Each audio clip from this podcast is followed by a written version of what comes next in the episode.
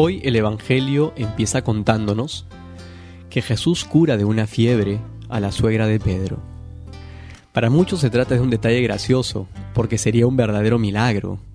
De hecho, no hay que desearle el mal a nadie, pero creo que algunos preferirían que la suegra se quede en la cama.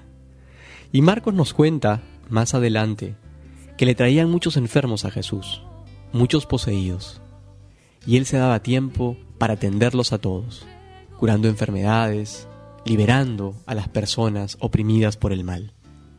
Y hay un detalle en esta parte del Evangelio de Marcos que es sumamente significativo. En medio de todo esto, Jesús, de madrugada, sale al descampado y allí se pone a orar.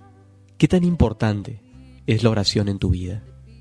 Como Cristo, tú también haces esa experiencia. En medio de los ajetreos cotidianos, en medio de las urgencias, buscas la presencia de Dios.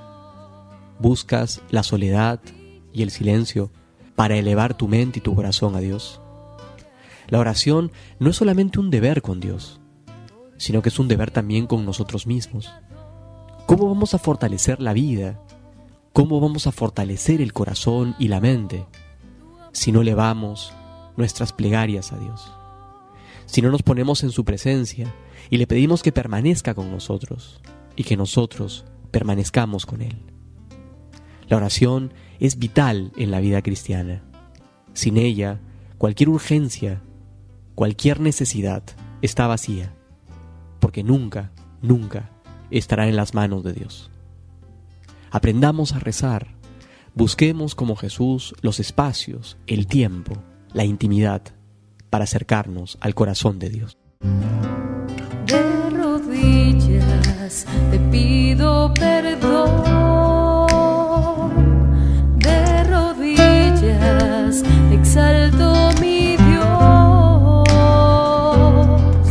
De rodillas te entrego mi corazón. Porque aun siendo